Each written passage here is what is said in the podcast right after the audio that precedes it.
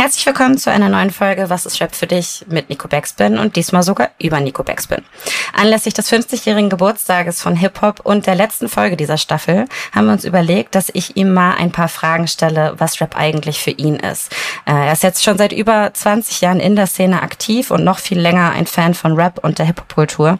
Und er erzählt mir so ein bisschen, äh, wann er seine ersten Berührungspunkte hatte, einzelne Anekdoten mit KünstlerInnen, warum Rap ihn nie so richtig verloren hat und wahrscheinlich auch richtig verlieren wird und was für ihn das Besondere ist, äh, in dieser Szene aktiv zu sein.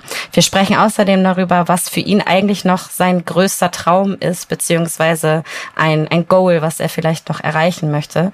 Und er erzählt ansonsten über seine LieblingskünstlerInnen und Lieblingssongs. Viel Spaß! Hallo Kada. Hallo Nico. Normalerweise ist es jetzt immer meine Aufgabe, an dieser Stelle äh, meinem Gast eine Frage zu stellen. Aber heute zum Ende dieser Staffel von Was ist Rap für dich, haben wir uns was überlegt. Denn äh, Hip-Hop wird 50. Ähm, ich mache das Ganze hier eigentlich seit der ersten Folge ja auch so ein kleines bisschen aus Hip-Hop-therapeutischen Gründen, um mich mit Leuten über die Kultur zu unterhalten und darauf zu achten, wie die Hip-Hop und Rap für sich empfinden, um für mich immer wieder Impulse daraus zu nehmen.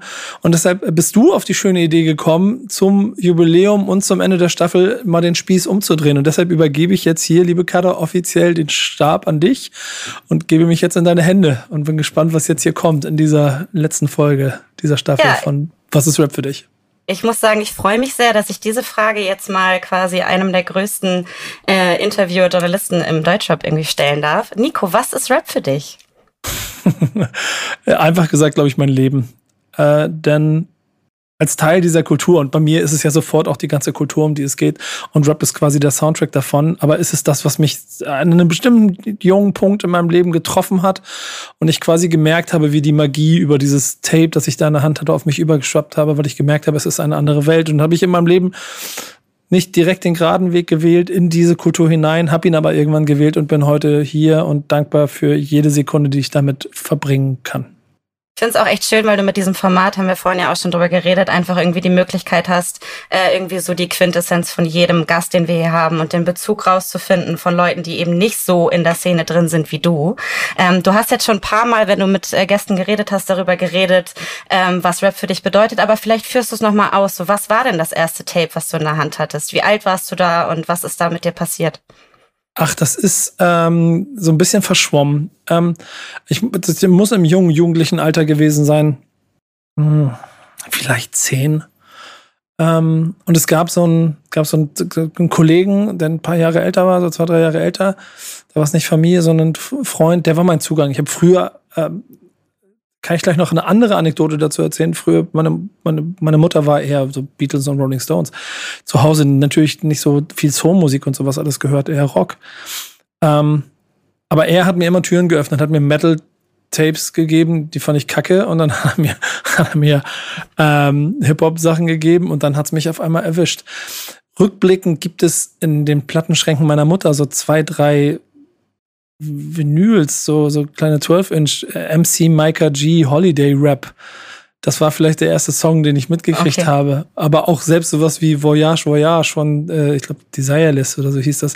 Selbst da sind ja so gewisse Einflüsse davon drin, ähm, so dass ich schon immer dazu hingezogen war zu diesen Sachen. Aber diese Tapes und Public Enemy und Run DMC hören, das hat mich umgehauen. Da habe ich gemerkt, okay, das ist, das ist meine Mucke. Finde das echt immer schön, wenn Leute sagen, dass sie dann direkt so geflasht waren. War bei mir ähnlich, nur dass es bei mir halt noch nicht so, so lange auf dieser Welt äh, unterwegs war. Ähm, wie würdest du sagen, war dann auch schon direkt der Bezug zur Hip-Hop-Kultur da oder war das erstmal so die Musik, die dich da geflasht hat?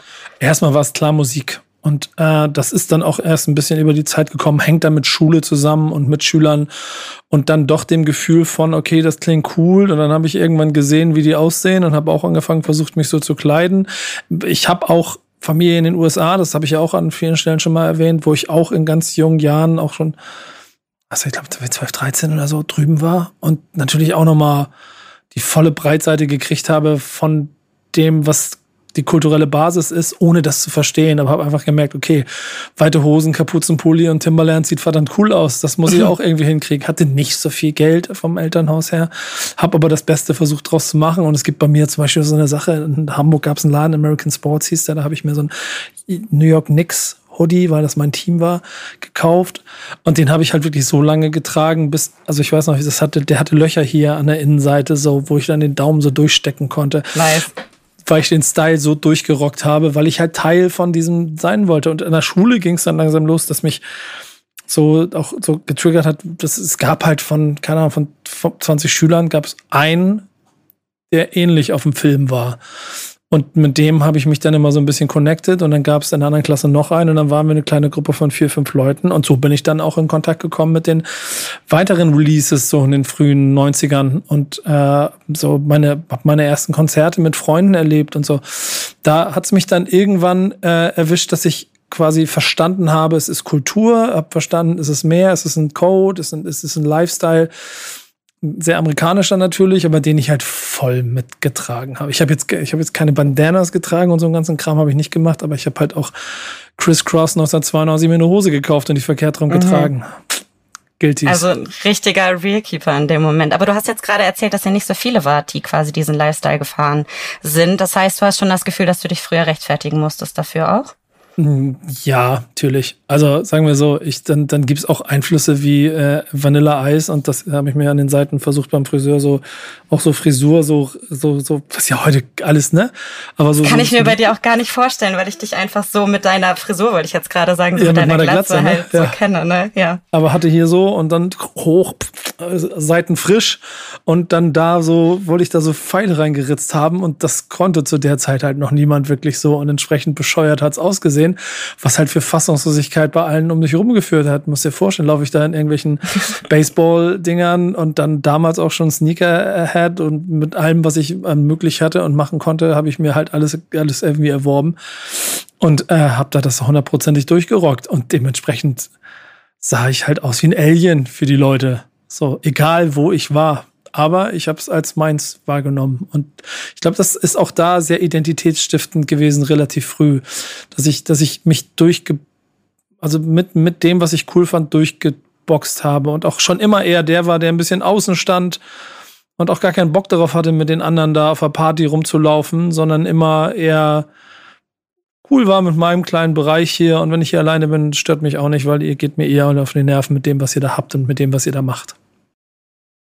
Jetzt hast du auch in den letzten Folgen ab und zu mal erzählt, äh, wann Rap dir Kraft gegeben hat. Vielleicht möchtest du die Anekdote nochmal erzählen. Das war, glaube ich, in deiner Ausbildung. Willst du das nochmal ausführen? Also ich muss ehrlich sagen, Hip-Hop hat mir an krass vielen Momenten Kraft gegeben. Äh, die Musik ist der Soundtrack meines Lebens. Das ist aber ganz wichtig. Es gibt auch, sage ich auch immer, wenn ich meine Top-Alben zusammenstellen würde, dann wäre auch, keine Ahnung, Rage Against the Machine oder Nirvana in den Top 5. Ähm, weil da auch Haltung drin gesteckt hat, die ich gefühlt und gelebt und geliebt habe. Ähm, und es damals halt auch in der Vielfalt noch gar nicht so, also das, das, das hat auch irgendwie alles so zusammengehört. Ähm, aber es, es gibt eine diese Anekdote, die ich immer gerne erzähle, weil ich habe ja nicht Hip-Hop-Journalismus gelernt. Mhm. So, ich habe äh, auch eine klassische Ausbildung gemacht, weil ich eigentlich früher eher Lehrer werden wollte. Das hatte ich mir irgendwann überlegt. Und dann wollte ich, äh, dann musste ich dafür eine Ausbildung machen, weil ich Berufsschullehrer werden wollte.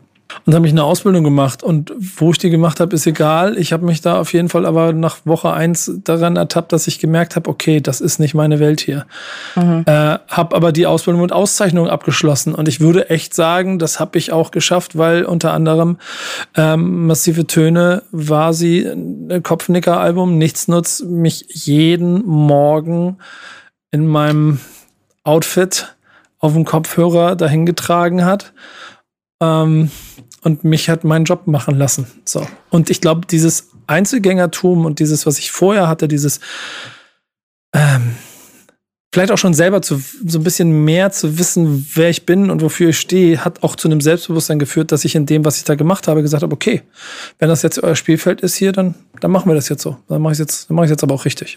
Ich finde das schön zu hören, dass man irgendwie durch diese Musik und das Ganze, wofür das steht, irgendwie so viel Kraft findet. Ich, was mich aber jetzt irgendwie interessieren würde, ist nochmal ein anderer Aspekt. Und zwar bist du jetzt einfach schon echt lange dabei, so auch eben beruflich. Wie würdest du sagen, war so dein, dein Einstieg? Also ich glaube, viele wissen wissen das vielleicht auch, wo du angefangen hast, was du, wie du angefangen hast, aber vielleicht willst du es einfach nochmal erzählen. Wann hast du Rap und Hip-Hop zu deinem Beruf gemacht? Wie kam es dazu? Ähm, ich habe ich hab Ausbildung gemacht, wollte dann studieren, wollte Lehrer werden. Dann gab es private Gründe, die dazu geführt haben, dass ich das nicht mehr weitermachen konnte. Hab quasi abgebogen und habe dann äh, auch so ein bisschen im Privaten so auch, auch, Probleme und, und Krisensituationen gehabt, die mich in den frühen Zwanzigern dann dazu geführt haben, dass ich an einem Punkt war und gemerkt habe, okay, hey, das sind einfach, du hast viele, du hast viele Probleme, du hast viele Schmerzen. Ähm, du musst dich jetzt mal um dich kümmern und du musst jetzt irgendwie mal versuchen, das zu machen, was du liebst und wofür du stehen möchtest. Äh, und dann habe ich angefangen, ähm, also ich mochte gerne schreiben, so sind die beiden Dinge. Ich wollte gerne Lehrer werden und ich wollte gerne eigentlich Sportjournalist werden und habe dann auch angefangen für lokale Sportzeitungen kleine Einstiegshürde, so versuchen so ein bisschen Lokalsport zu schreiben und äh, das hat auch ganz gut funktioniert. Hab dann aber an irgendeiner Stelle äh, mir wieder mal im Backspin Store was kaufen wollen, hab zusätzlich aber auch gerade so Verlagserfahrung gesammelt ähm, beruflich und hab dann irgendwie überlegt, okay, fährst du doch mal hin und guckst dir mal an, wie die Backspin-Redaktion so aufgebaut ist. Hab mein Porto gespart, bin hingefahren und hab äh, meinen Kram abgeholt und hab dann, das weiß ich noch ganz genau, Bodo Falk, einen der beiden Gründer, ähm, der hat mir den Kram gegeben und habe ich ihn mit allem meinem Mut gefragt, und äh, braucht ihr hier auch manchmal so Autoren oder so? Und dann hat er gesagt, ja klar, immer. Äh, hier, ich stelle ich, ich stell ihn mal dem Chefredakteur vor. Habe ich Dennis Kraus kennengelernt. Und dann äh, sind wir danach die nächsten bis bis zu Ende, also bis ich das übernommen habe, so sieben, sechs, sieben Jahre, sieben Jahre, acht Jahre, ähm, gemeinsam quasi Schulter an Schulter durch die Ausgaben gegangen und ich habe mir natürlich ein bisschen die Spuren verdienen müssen und so, aber habe dann relativ schnell ihn auch zu jeder Coverstory begleitet und habe ähm, schon auch mit, aktiv mitgewirkt am Gesamtheft. So. Und das war dann so die Erleuchtung, dass ich gemerkt habe, okay, hier geht mehr dazu. Habe ich parallel meine eigene Website gebaut, habe hab, hab also halt quasi eine Plattform geschaffen, habe dann mit einem Partner zusammen das noch auf ein anderes Level geholt, dass ich eine Online-Web-Redaktion quasi aufgebaut habe und habe wieder mit jemandem anders auch noch Online-Videojournalismus gemacht. Und habe das alles in den 2000 und habe relativ schnell für mich gemerkt, okay, das ist 360 Grad und ich will Geschichten erzählen und ich will Teil von diesen Geschichten, äh, oder ich, ich will Teil davon sein, aber vor allem diese Geschichten erzählen. Mhm. Ähm, und das war mein Antrieb, der dazu geführt hat, dass ich bis heute, jetzt auch nach 20 Jahren, immer noch Bock darauf habe, diesen Kram zu machen. Ich finde es super spannend, dass du erzählt hast, dass du eigentlich auch Sportjournalist werden wolltest, weil das ist ja, viele, die dich jetzt verfolgen, wissen das auch was, was du jetzt eher so ein bisschen neben dem Rap- und Hip-Hop-Game irgendwie verfolgst. Ähm, du hast heute Das kommt nicht von ungefähr. Das kommt ja. nicht von ungefähr. Vor allen Dingen auch, weil ich, ich betone immer gerne, dass ich eigentlich mehr Ahnung von Fußball als von Hip-Hop habe. Okay, da können, also ich glaube, da können dir ein paar widersprechen, aber ich weiß, ich habe selber keine Ahnung von Fußball, deswegen kann ich das nicht äh, ja. verifizieren. Bö böse zogen meinen, ich habe von beiden keine Ahnung. Ja aber, gut, ja, Hater ja. gibt's immer, ne?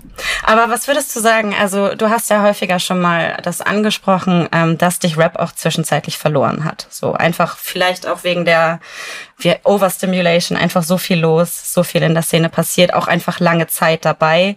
Ähm, was würdest du sagen, wie ist es passiert, dass du immer wieder zurückgekommen bist? Woran liegt das für dich?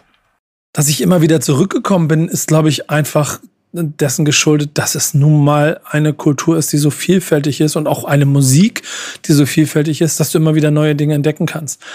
Ich bin gerade jetzt zum Beispiel in einer Phase, wo Deutschrap mich wieder gewinnt. Mhm. Durch eine Handvoll Künstler.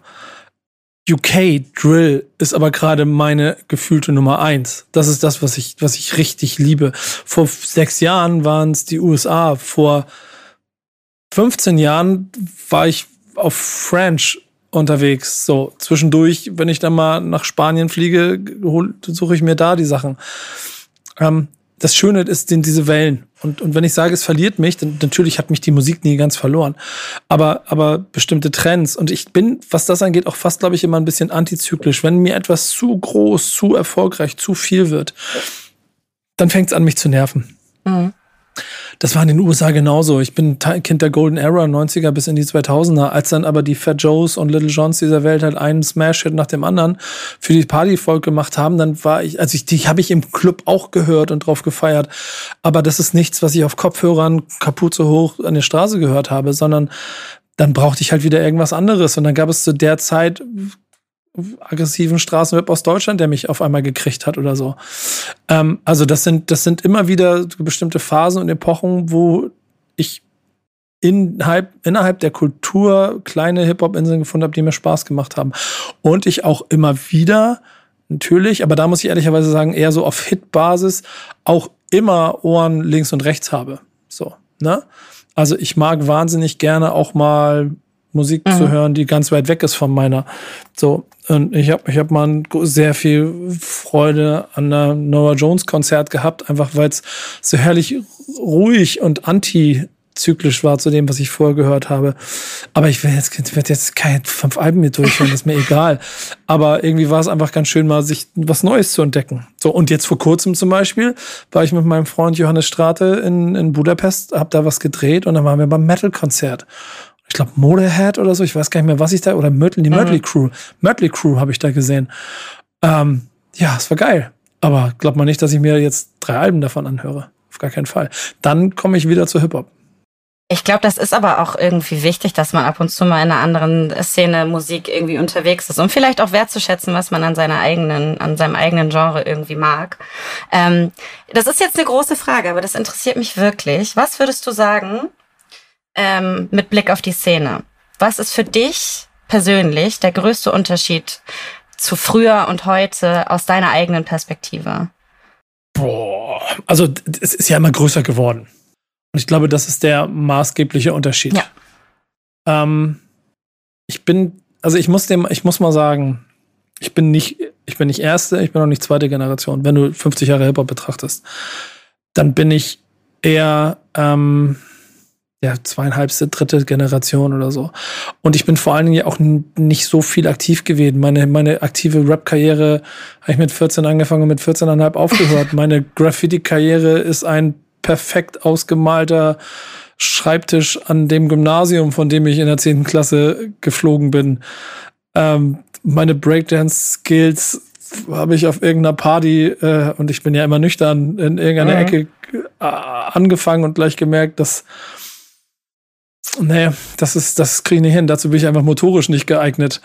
Ähm, und so weiter und so fort. So, das, das, das heißt, dass die Kultur an der Stelle mir natürlich viele Möglichkeiten gegeben hat, sich auszuprobieren, aber vor allen Dingen das Gefühl zu geben, ich bin zu dem Zeitpunkt, wo es mich gecatcht hat, Teil von etwas Kleinem, Kompakten, etwas mhm. Besonderem und damit auch dem Gefühl von, okay, das ist, das ist etwas, wo, wo, was du selber mit Leben füllen kannst, was du selber mit Farbe füllen kannst. Heute, und das kann man ja niemandem mal übel nehmen, wenn ich heute 18 bin und ich, ich, ich dann gebe ich Hip-Hop bei Google ein oder was auch immer und ja, genau das meine ich nämlich auch. Also es ist ja weil für mich, ich bin ja jetzt noch nicht lange irgendwie redaktionell dabei, aber vom Herzen ja schon lange dabei. Und ähm, ich habe schon das Gefühl, dass die Wahrnehmung, ähm, meine eigene Wahrnehmung jetzt von, von Rap, von Deutschrap speziell irgendwie sich über die letzten Jahre total geändert hat und dass die nicht eine Trauer dabei ist, dass man nicht mehr Teil von etwas Besonderem ist, aber es ist schon, dass ich mir denke, ey, wäre ich vielleicht zehn Jahre früher geboren, wäre das vielleicht noch was anderes gewesen. So deswegen interessiert mich das, wie das jetzt für dich ist, der jetzt einfach schon noch länger einfach dabei ist, weißt du? Nee, das, das, weißt du, ähm, ich bin glücklich, dass ich in dem Punkt einsteigen konnte. Ich, auch da habe ich so ein kleines bisschen das Gefühl, ich glaube, in den frühen 70ern oder in, in, den 80ern da so aktiv mit dabei gewesen zu sein, das hätte vielleicht auch irgendwann so den, den Effekt gehabt, den ich ja heute auch links und rechts immer mal so spüre von einer Generation, die vielleicht ein kleines bisschen frustriert darüber ist, dass sie ganz früh dabei war, so, und auch ganz viel davon miterlebt hat, aber jetzt hinten mhm. raus vielleicht, und den Punkt werde ich auch irgendwann haben, vielleicht nicht mehr so davon also mit dabei ist oder nicht so gewertschätzt wird, wie sie, wie sie sich das wünschen. Ähm, mhm.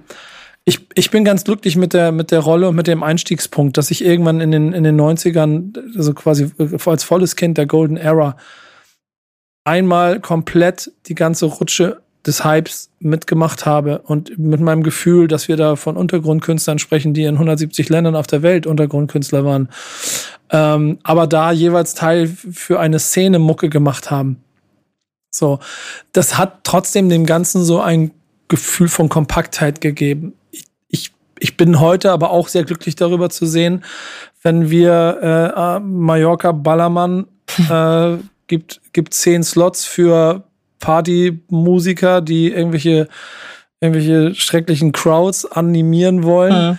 Dass auch wenn ich das alles kacke finde, wenn ich die Mucke kacke finde, mich trotzdem also freuen darüber totlache, dass zwei davon Straßenrapper sind, die äh, die, die, die ich äh, aus assigsten Ecken kenne und ich denke, ja, guck mal, selbst, selbst den Kram übernehmen wir jetzt, ihr, ihr Wichser. Und die ganze, die ganze Diskussion über, über Chiago und Otto Walkes und ist oh, Chiago Hip-Hop und ja, fair. Aber ey, der hat dafür gesorgt, dass Otto Walkes auf so Splash ja, ist. So, Voll. so, der, ich bin da immer auch halb Glas halb voll, positiv. Ich, ich feiere das, dass es das gibt und ich freue mich sehr über diese Entwicklung, die dahinter steckt. Mhm. Ähm, und das werde ich auch immer für mich so behalten. Und deshalb, glaube ich, bin ich trotzdem glücklich, Teil von etwas klein gewesen zu sein, weil ich dann heute und durch die ganzen Entwicklungen, die ich miterlebt habe, auch mit einer gewissen Ruhe dabei zugucken kann, wie dieses Ding halt im Zweifel vielleicht sogar ein bisschen zu groß geworden ist, um sich selber zu manövrieren. Mhm. Würdest du sagen, es gibt einen Künstler, ich glaube, ich weiß die Antwort sogar, aber einmal für unsere ZuhörerInnen, äh, der dich quasi von, nicht von Tag eins, aber schon, sagen wir mal, zweistellig auf jeden Fall bis heute begleitet und begeistert? ja, ist kein Geheimnis, mache ich, mache ich oft. Also das gibt musikalisch gibt's da auch einige, so, das muss ich auch ehrlicherweise sagen. Ähm, um da Beispiel zu nennen, ich finde gerade Nas total geil, dass der mhm. so wiederkommt. So. Und dass da Mucke entsteht, die, die irgendwie sich wieder so anfühlt wie der Nas von früher. So, ähm, in Deutsch ist das, in Deutschland ist das schwierig. Also da so Künstler zu finden, die wirklich über zwei Dekaden am Ball bleiben und auch immer so machen, dass sie auch immer für mich sprechen. Das ist, das ist schwer. Ich finde aber nach wie vor, und da geht's dann auch über die Grenzen von Musik hinaus, ist das, was Jay-Z als, als, als, als Imperium aufgebaut hat, halt krass beeindruckend. Denn ich, ich, man muss sich vor Augen führen, der Typ kommt auch von der Straße und ist, ist, ist, ist Straßenapotheker gewesen und der ist jetzt Head of Music bei der NFL, äh, ist, äh, hat ein Musikimperium, hat einen Streamingdienst, äh, äh, ist äh, einer der einflussreichsten Persönlichkeiten in der amerikanischen äh, Entertainment-Industrie. Hat mit Beyoncé äh, dann auch noch eine sehr beeindruckende Partnerin an seiner Seite und ja. hat zudem auch einen kulturell gesellschaftlichen Impact, den ich unheimlich wertschätze. Das Beispiel habe ich auch schon oft genannt, aber da wir hier quasi alles zusammensammeln, als wenn Kanye West Präsident werden möchte, weil er versucht, der seiner Community was zurückzugeben und sich eine Magercap aufsetzt, dann finde ich das schlimm. Ja. Weil, weil das ist nicht, das ist nicht for us bias, das ist da mitspielen wollen, um das zu erreichen. Und der andere, äh, Jay-Z, bucht zusammen mit, nicht alleine, aber mit verschiedenen Leuten, ähm, Tages, Tageszeitungs, ganz, also ganzseitige Tageszeitungsseiten, Werbeanzeigen und listet lokal auf, welche ähm, lokalen Black-owned äh, Businesses es gibt, die du supporten kannst, wenn du gerne ne, möchtest, dass das der Black Community besser geht. Das ist Hip-Hop und das ist ja. Impact, Impact auf, auf eine Community geben. Und dafür ziehe ich den allergrößten Hut vor. Und das ist das eine, trotzdem straight bleiben und auf der anderen Seite dann aber auch so business-wise zu arbeiten. Ich mag den Claim und das ist, das ist, ähm, der, der hat zwei, der hat zwei, die, die mich, die mich auch seitdem immer prägen. Um, you think small, I think biggie. Mhm. Das ist mein Claim. Und den habe ich mitgenommen und das versuche ich auch nach wie vor. Da geht es nicht um Größenwahn, sondern da geht es darum, dass du immer versuchst, das Ganze zu betrachten. Und das mache ich in jeder Sekunde. Passt ganz gut, was ich dich sowieso immer mal schon fragen wollte, weil du hast ja jetzt über die letzten zwei Jahrzehnte auch schon ein paar größere KünstlerInnen kennengelernt, hattest wahrscheinlich auch ein paar Fanmomente in dem Moment. Gibt es irgendwas, was du für dich jetzt, ähm, wie, also ich will es nicht negativ formulieren, noch nicht erreicht hast oder gibt es noch eine Person oder eine Sache, die du für dich irgendwie noch ähm, erleben möchtest? Vielleicht jemanden kennenlernen, mit jemandem ein Interview führen oder? Genau er. Auch, und das, keine Ahnung, dass jemals passieren wird. Und vielleicht auch in einem anderen Kontext. Gar nicht als ne, lass mal über Mucke reden, sondern lass mal über Business reden. Und auch lernen und einfach verstehen und zu, zuhören können, ist, glaube ich, hier, und das ist ja das, was mich eh immer geprägt hat in meiner Arbeit. Ich möchte zuhören, ich möchte Leuten, ich möchte Geschichten mir erzählen lassen und bin neugierig, ich möchte verstehen, warum du so bist. Mhm. Das schickt, das schickt, hat mich auch zu jedem Rapper, Rapperin, die ich getroffen habe, immer geschickt. Nicht, weil ich, und das ist ganz wichtig für mich, ich habe gar nicht so dieses Fan-Ding. Ich bin, ich bin Fan der Kultur, aber ich bin kein Fan von, von, von, von Persönlichkeiten, weil da, dazu gehört zu viel, dazu weiß ich zu viel, dazu kenne ich zu viel. Da, da, da, mhm. da, da, muss ich Fan vom Ganzen sein und nicht nur von der einen Fassade, die mich, die mich interessiert. Ähm, Aber Jay-Z auf jeden Fall. Ich glaube aber auch, dass, und das ist dann das Fanhafte daran, also, oder wenn, wenn du dir das noch hören, hören möchtest und dazu hören möchtest, dass diese Kultur mich immer wieder an Orte bringt, die mich dann schon sehr emotional touchen. Mhm. So. Und das kann sein, dass ich jetzt mit Back to Tape auf einer Reise war und durch die USA gefahren bin und einfach mit dem Bewusstsein, dass ich gedacht, Dicker, ich bin einfach hier in LA, in Atlanta und fahre jetzt gerade hier rum mit meinem Partner Wagen, Porsche und darf Hip-Hop-Künstler interviewen. Wie geil ist das eigentlich? Ja. Oder aber auch auf einer Veranstaltung in New York zu sitzen und äh, dann zu merken, hey, das ist einfach, das hat, hatte ich, das ist einfach Chuck, Chuck D sitzt hier neben mir. So, das, das, das, das, der, der, ist, der ist vielleicht scheißegal. Ich da draußen, ich kenne die Dings, mir scheiße. Aber für mich so, okay, krass, Dicker. Ich, ich, ich möchte, und dann hingehen und einfach nur, ich wollte einfach nur mal Danke sagen. Mhm. Einfach Danke, dass du meine Jugend geprägt hast. Reicht, ist schön. So. Und, und die Dankbarkeit dafür, diese Welt gesehen zu haben, und ich habe ich hab so viel erlebt, so viel gesehen, bin so viel gereist, alles im Namen von dieser Kultur, weil ich irgendwann angefangen habe, ein Tape in mein Tape-Deck zu stecken und Hip-Hop zu hören. Ähm, darüber bin ich wahnsinnig dankbar.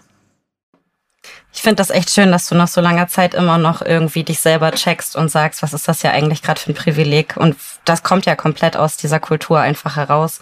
Schön zu hören, dass es so eine Begeisterungsmomente dann noch irgendwie nach, nach längerer Zeit irgendwie noch gibt. Äh, weißt du, dass ähm, dazu auch gehört, dass ich auch immer noch denke immer noch so, ja, ich bin halt, ich bin halt, ja gut, ich bin Nico Baxman, aber ich bin auch Nico. Und ich bin auch immer noch der gleiche Typ, der sich daran erfreut. Ich, ich, ich, ich, ich, ich selbst auf dieser Tour, ne? Selbst auf dieser Tour. Oder ich war vor kurzem in Urlaub. An jeder Stelle, selbst mhm. mittelgut, ist mir scheißegal. Ich denke in Bildern und ich denke in, denke in, denke in Geschichten. Sehe ich irgendwo ein Piece. Irg irgendwo hat irgendeiner, in irgendeiner Stadt irgendwas an die Wand gemalt. Ich denke mir, geil. Geh dahin, fotografier's und freue mich einfach darüber. Und das werde ich ja. auch immer behalten. Finde ich schön. Also, weil ganz ehrlich, ich weiß nicht, wenn man, ich habe da ja selber keine Erfahrung mit, aber gerade diese Überreizung, die man vielleicht manchmal auch hat, wenn man einfach so viel damit zu tun hat und aus so vielen Perspektiven damit zu tun hat und so, dann eben diese kleinen Momente zu haben, wo man das die Grundidee davon irgendwie wieder versteht und wieder ähm, lieb gewinnt. So, ich finde, das ist total wichtig, dass man das irgendwie auch ehrlich noch weitermachen kann. Ja, ich glaube, das ist aber auch das, was mich bis heute so ein kleines bisschen treibt, dass ich das so gerne mag und deshalb immer wieder mich durch dieses Hinterfragen und auch wieder quasi auf den Fan, dann doch Kulturfan-Punkt zurückzuholen, dass es mir immer die Möglichkeit gibt, mich wieder neu zu entdecken und neu zu erfinden und nicht so, nicht so mit Scheuklappen hängen zu bleiben, sondern offen und fröhlich über das, was da kommt. Aber auch in dem Bewusstsein schon reflektiert genug zu sein, dass ich jetzt nicht versuche, mit 20-Jährigen mich zu battlen, was gerade fresh ist. Ich hoffe, ich habe das richtige Wort benutzt. Ja, fresh ist okay. Hättest du jetzt Dankeschön. irgendwie Boogie gesagt oder so, wäre es vielleicht ein bisschen schwieriger geworden. Ja, ich, also ich finde es super interessant, dass du das jetzt irgendwie nochmal zusammengefasst hast. Ich meine, 50 Jahre Hip-Hop jetzt am 11. ist ja auch einfach echt nochmal eine, eine State-Mark äh, und zeigt, wie lange diese Kultur jetzt einfach schon wichtig und unterwegs und aktiv ist. Ähm, ich gehe mit dir trotzdem einfach jetzt nochmal den Fragenkatalog durch wenn du oh Lust oh ja. hast. Dann ja, kannst du das nämlich nochmal zusammenfassen, weil auf den äh, Bereich sind wir nur ganz kurz gerade einmal ähm, eingegangen. Darum bist du kein Rapper geworden. Weil ich, äh, glaube ich, in ziemlich jungen Jahren gemerkt habe, dass das nicht meine Qualität ist, die ich verfolgen sollte. Und ich dann auch nicht egozentrisch genug bin, um die Bühne zu suchen, sondern ich schon gut in dem sein wollte, was ich mache. Kleiner Disclaimer für die ZuhörerInnen. Wir haben auf jeden Fall auf dem Backspin-Kanal ein, zwei Versuche, wo du Sachen schreibst und glaube ich sogar auch rappst. Also so ein bisschen was kann man davon schon, schon mitbekommen. Nur, dass du es halt nicht zu deinem Hauptberuf gemacht hast. Ja, genau. Ähm, ja, einfach das Alter vielleicht. Wann bist du das erste Mal mit Hip-Hop in Berührung gekommen? Ich würde sagen, das, man muss ja sagen, wenn es wirklich MC Micah G und der Hollywood Rap ist, dann war es gefühlt mit sechs oder sieben. Ja, dann so nehmen wir sechs oder sieben. Bewusst mit den Tapes vielleicht zehn. Okay. Ja, kannst du dir kannst du später nochmal aussuchen, was wir da aufschreiben von. Was war dein erster Lieblingsrapper? Chuck D von Public Enemy. Und das ist auch bis heute noch was, was du dir irgendwie reinziehst, was du noch hören kannst? Ja, das ist schon schwer. Also, also Alben nicht und auch neue Sachen nein, finde ich schwierig. Aber dazu ist er einfach zu, zu schlau und zu wichtig. Und auch vor allen Dingen, muss man sagen, der hat mir Politik, der hat mir Politik beigebracht und auch den, den, den Kampf der unterdrückten Schwarzen auch in den USA, ähm, ohne dass ich wusste, was er da macht. Mhm. So. Und hab's erst durchs Nachlesen verstanden und hab dann auch kapiert, was Fight the Power bedeutet. Ähm, und Fear of a Black Planet. Und deswegen bin ich wahnsinnig dankbar. Und ich habe immer mal wieder Momente, das habe ich auch vor kurzem mal gehabt, ich abends, ich weiß gar nicht, ich glaube, ich mit dem E-Scooter von A nach B, ich glaube vom Flughafen, ich war immer vom Flughafen mit dem E-Scooter nach Hause. Halbe Stunde. Und ähm, dann habe ich äh, mir Public Enemy, habe ich mir so meine sechs, sieben Public Enemy Songs mhm. zusammen und hatte Bock darauf. Hier, bam, Vollgas, gib ihm laut äh, und dann hat's geknallt. Das war geil. Kann ich mir vorstellen.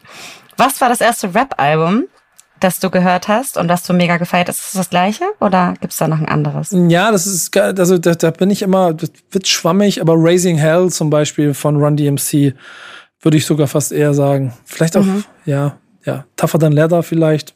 Irgendwo da. So, es, es war halt alles auf Tapes. So, ja. deswegen ist das schwer. Vielleicht waren es auch Two Life Crew Sachen. Ich, ich weiß es wirklich nicht mehr genau. Und was ist nach deiner Meinung das Rap-Album, das jeder, jede mal gehört haben sollte? Vielleicht sogar auch in meinem Alter oder jünger, dass es irgendwie kulturell wertvoll ist, deiner Meinung nach? Das ist richtig gemein. Schön, dass ich diese Frage mal Leuten stelle, weil du im Prinzip aus jeder Epoche was nehmen kannst. Ne? Ich könnte Jay-Z Black Album sagen, für mich wahrscheinlich das, das größte Album, das, das es das auch Hip-Hop gibt, aber auch Moment of Truth von Gangster, The Predator, Ice Cube. Ähm, ich habe keine Deutschrap-Alben genannt bisher, ne? Es ist auch, auch am Ende des Tages, aber auch, auch und das, das, das ist die Frage, ob es altert, Bambule, Beginner, Russisch Roulette, Haftbefehl.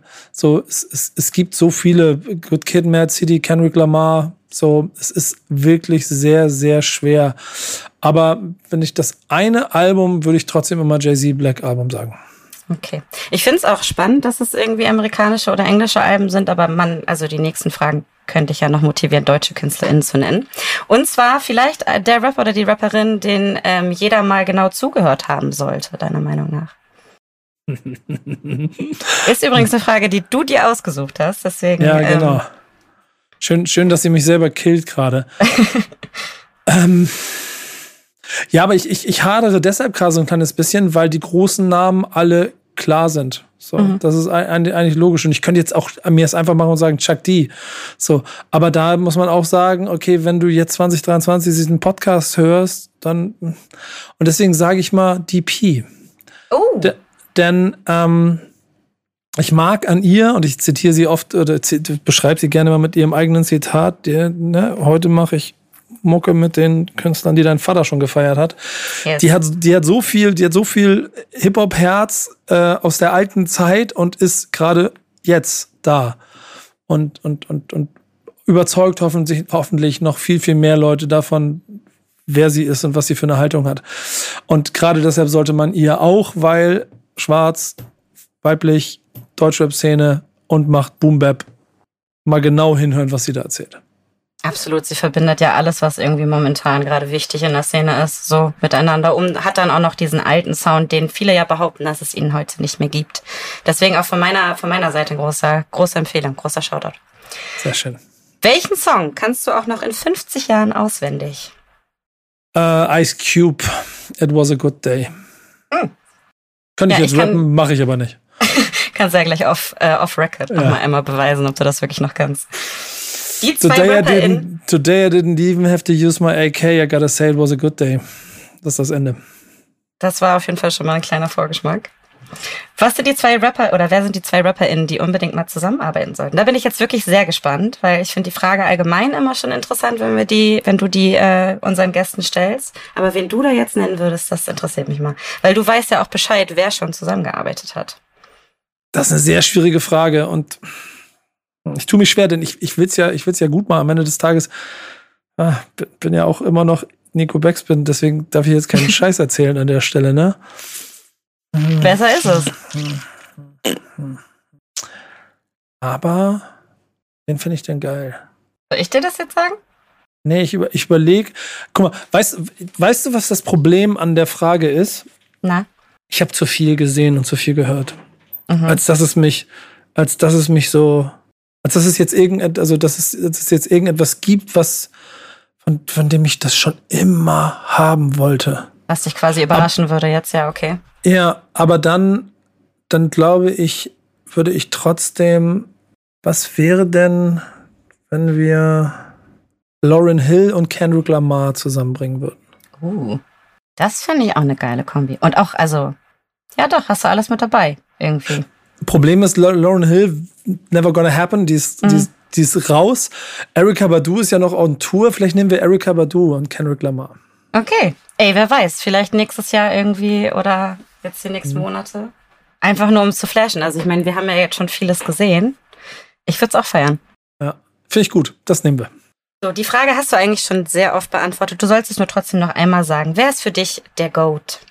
Jay-Z. Das war mir klar und das wird sich auch, glaube ich, niemals ändern. Ähm, wie viel Rap würdest du sagen, bist du? Das finde ich echt interessant, weil ganz kurzer Disclaimer dafür. Ähm, Im Büro stellen wir uns die Frage ab und zu mal oder haben uns die irgendwie schon in allen möglichen Variationen gestellt. Und man ist überrascht, wie niedrig manchmal vielleicht sogar die Antworten sind. Also wenn man in der Hip-Hop- oder Rap-Redaktion arbeitet. Deswegen würde mich interessieren, was du sagen würdest. Wie viel Rap bist du? Ey, sagen wir so, als wenn ich als Nico Becks bin, nicht 10 von 10 sage, dann ist Quatsch. Denn äh, äh, ähm, dazu, das fließt durch meine Venen. Und ey, ich zitiere meinen Freund Falk Schacht, wenn ich mir ein Brot schmiere, ist es ein Hip-Hop-Brot. Deswegen äh, 10 von 10. Alles andere okay. wäre Quatsch. Und dann sagst du noch einmal kurz deinen Beziehungsstatus zu Rap. Muss dann ja eigentlich verheiratet sein, ne? Sonst ja, ich, ich, wir sind ja jetzt in 50 Jahren, deswegen ich 40 Jahre, also irgendwas Richtung, wie viel ist das? Können ja mal ganz kurz nebenbei nachgucken, was die also 50 ist goldene, glaube ich. Ja, 40 50 weiß ich gar nicht. Bin ich schon mal 40? Na, auf dem, dann nennen wir es so, auf dem Weg zur goldenen Hochzeit. Den nehme ich. Okay. Dann darfst du noch einmal drei Songs, äh, die dir besonders am Herzen liegen, darfst du dann einmal nochmal nennen. Äh, sehr gut. Äh, ich nehme 93 Till Infinity von Souls of Mischief, der mhm. vielleicht schönste Hip-Hop-Song aller Zeiten.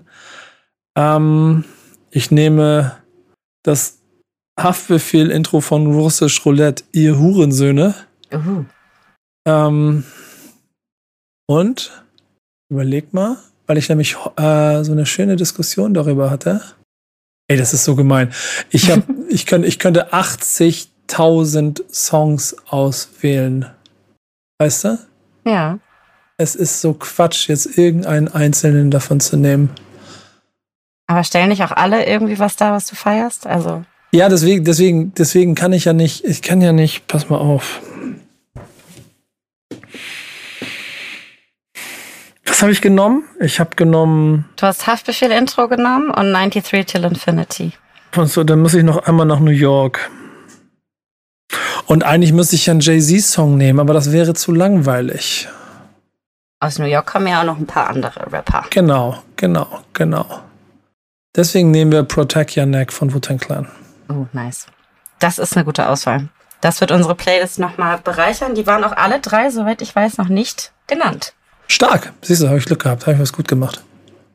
So, Nico, das war für mich tatsächlich eine kleine Ehre, mal jetzt hier irgendwie Nico Backspin zu fragen, wie viel ihm Rap bedeutet und was er so zu erzählen hat. Ist jetzt wirklich mal eine andere Art und Weise gewesen, dieses Format aufzuziehen, aber ich finde, zum 50-jährigen Geburtstag von Hip-Hop ist das auch gar keine schlechte Idee gewesen, die wir uns da ausgedacht haben. Ja, es hat auch ehrlicherweise Spaß gemacht. Ich habe auch gemerkt, wie schwierig dieses Format ist. Ähm, äh, was aber versprochen ist, neue Staffel geht auch schon sehr bald wieder los und dann äh, bin ich wieder auf der anderen Seite und stelle die Fragen. Yes. Und äh, ja, dann hören wir uns ganz bald wieder. Dann wieder ohne mich, sondern mit Nico. Ihr habt ihn alle jetzt auf der anderen Seite mal mitbekommen. Aber es hat sehr viel Spaß gemacht und wir hören uns dann bald wieder. Danke, Kada. Bis bald. Das fand ich jetzt besonders interessant zu hören, wie einmal mein Chef, aber auch einer der größten Journalisten im Deutschrap äh, zur Szene gekommen ist, was so seine ersten Gehversuche waren, wie sich das entwickelt hat und irgendwie, dass die Liebe auch nach Jahrzehnten immer noch eigentlich genau die gleiche ist. Ich fand es auch spannend zu sehen, wie schwierig Nico es tatsächlich fand, diese Fragen zu beantworten, die wir tatsächlich jedem einzelnen Gast von uns stellen. Ähm, ist auch mal ein schöner reflektiver Punkt zu sehen, äh, ob die Fragen einfach sind, die man sich da ausgedacht hat. Ich persönlich fand es extrem interessant und wir hören uns in der neuen Staffel.